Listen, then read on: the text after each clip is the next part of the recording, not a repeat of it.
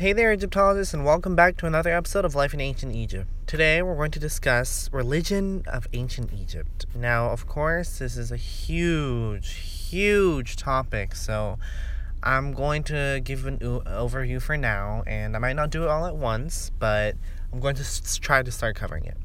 Basically, the religion of ancient Egypt was a polytheistic religion which lasted about throughout their civilization.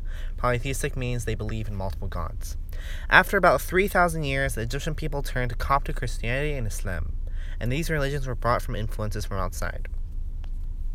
Basically, in the beginning, there were five different religious groups of people in Egypt. Each group had different beliefs and were based in different places.